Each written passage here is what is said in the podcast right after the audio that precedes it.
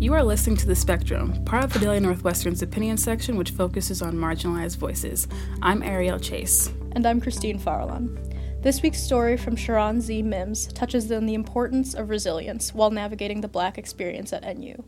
Let's start with an excerpt of the piece. I went to work at Phonathon. It was a normal shift. I was talking to great alumni and raising money. That was until he picked up the phone. He was an older man having graduated sometime in the early 1960s. The conversation started with the basics name, address, occupation. As the call progressed, I decided to ask him to give to a student group on campus. It was all downhill from there.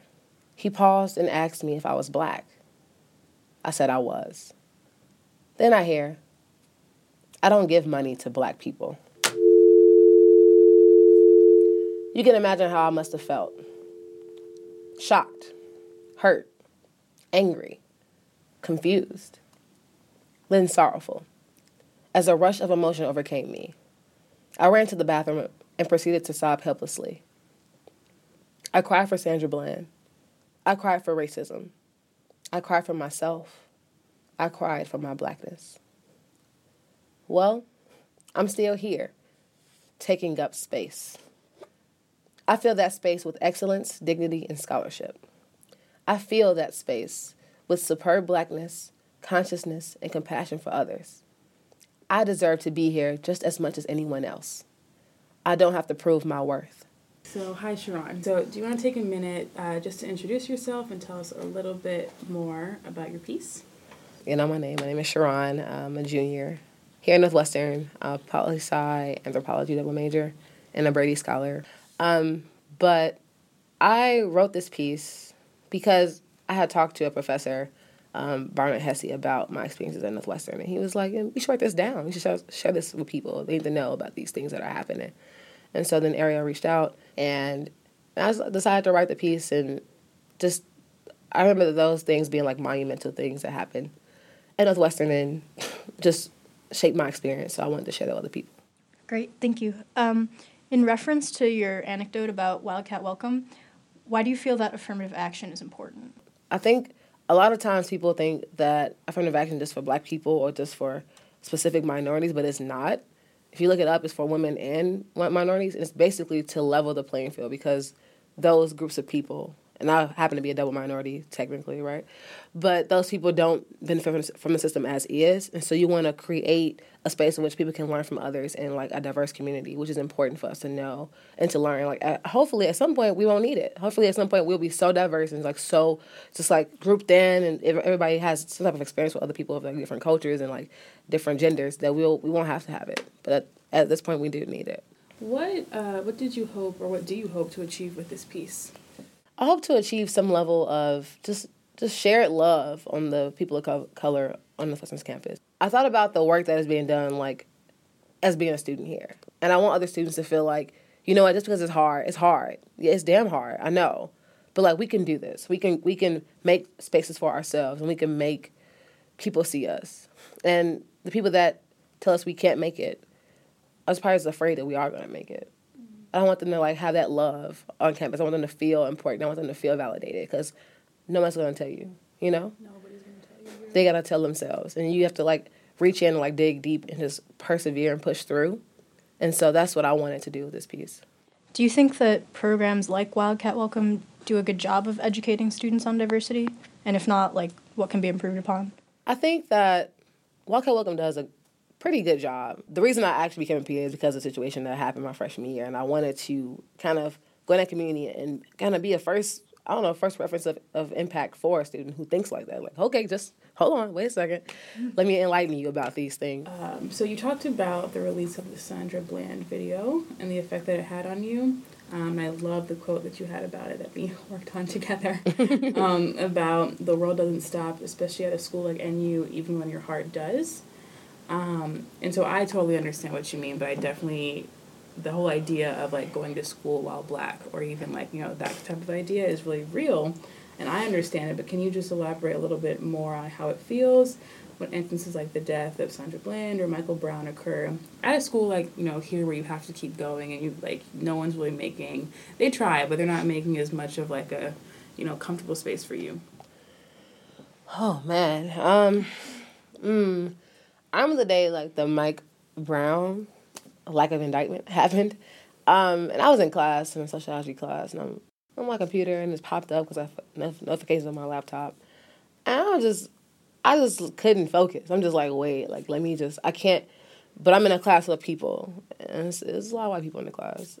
And it was just like how do I navigate this? How do I how do I deal with this without making a scene or like without you know like this because you have to think about all these like politics of like representation that happened for black students on campus and like you can't just stop because okay a police brutality happened people say well that didn't happen to you but it directly affects me because I am black and because I can't take off this skin I can't I can't pretend to be I can't do a Rachel Dolezal and be white. For, you know, I can't do that. you know,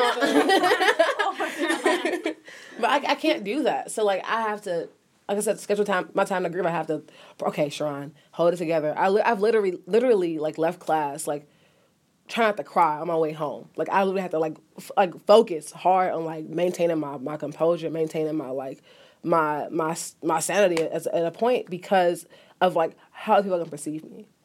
What are they gonna think about? Okay, if I break down crying in class, will they understand? Will they even empathize? Will they care? Will they actually care? Will they actually care? But I just think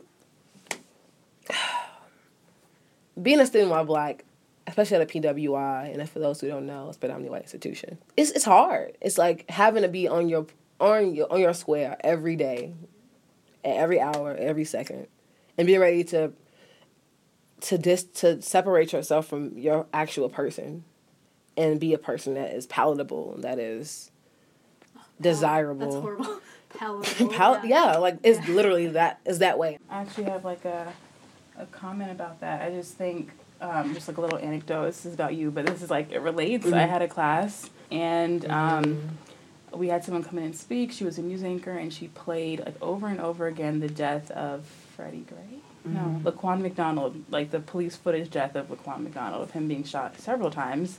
Um, and and her the point of her story was that you know it was an ethical decision to choose to play it, you know, to like let the public know but we had to watch that a couple of times, and it was like maybe you know it doesn't affect the white students in here, but like I see my brother there, I see my cousin, I see my uncle, you know. Yeah. Um, and it was just like I felt kind of uncomfortable. And how do you how do you explain that? So I think that you really touched on like you know, um, like the quote that you use. I just feel like you know the world doesn't stop, you know, and we have to we have a specific situation of um, you know being able to really relate our experiences to other Black people experiences and mm-hmm. I guess mm-hmm. other minorities as well.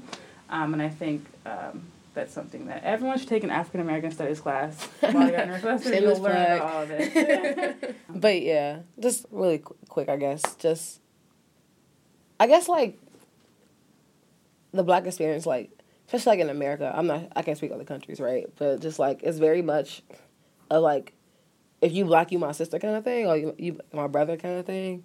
Whereas like this kind of solidarity, like even on campus, like you walk past somebody's black and you wave, you say hi, because like you stick together no matter what. It's supposed it's, how it's how it feels. You have to be.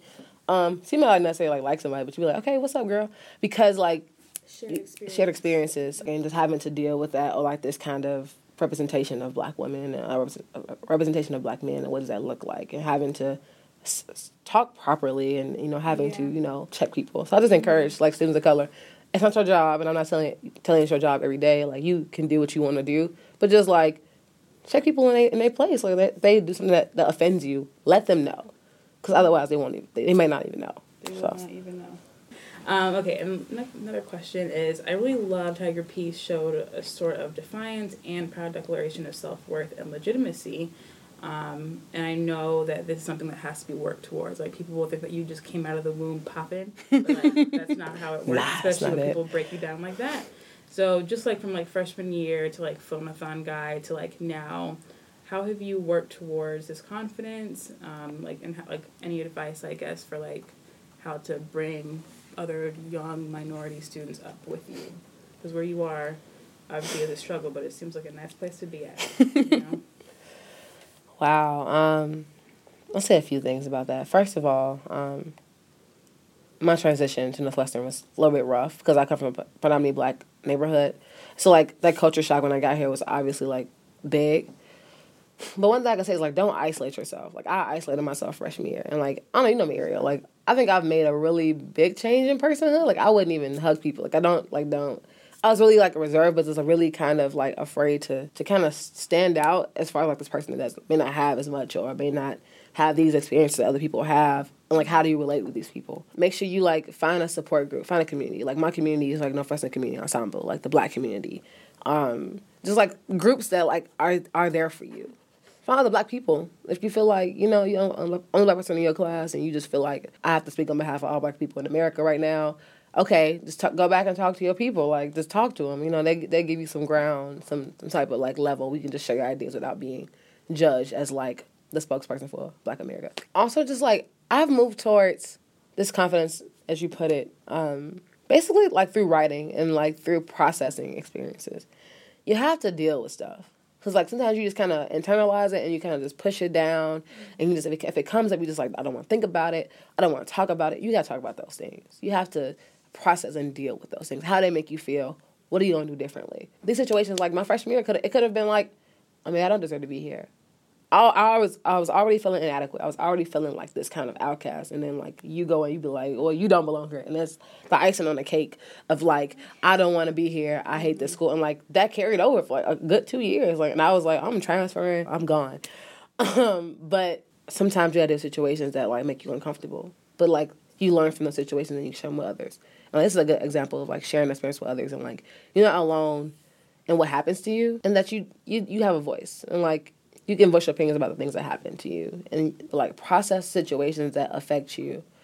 Dig deep. And three like figure out what it is you want to do. How do you define your self-worth? If you feel like you're not you don't deserve to be here why do you feel like that? Explore that thing. And you find the root and like find figure out what makes you special what makes you important and you run with that. And and like, don't let anybody tell you. Like somebody say, "Oh, you're dramatic." I know I'm passionate. Like, correct them. Like, okay, no, so you're wrong. Um, but this is this is who I am, and this is what I believe myself to be. And just like know who you are, figure that out. I think this is a place for like a college, a good place to figure out who you yeah. are. Thank you so much, Cheron, and thank you for listening. If you're interested in contributing to the Spectrum, please check out our page on the Daily's website.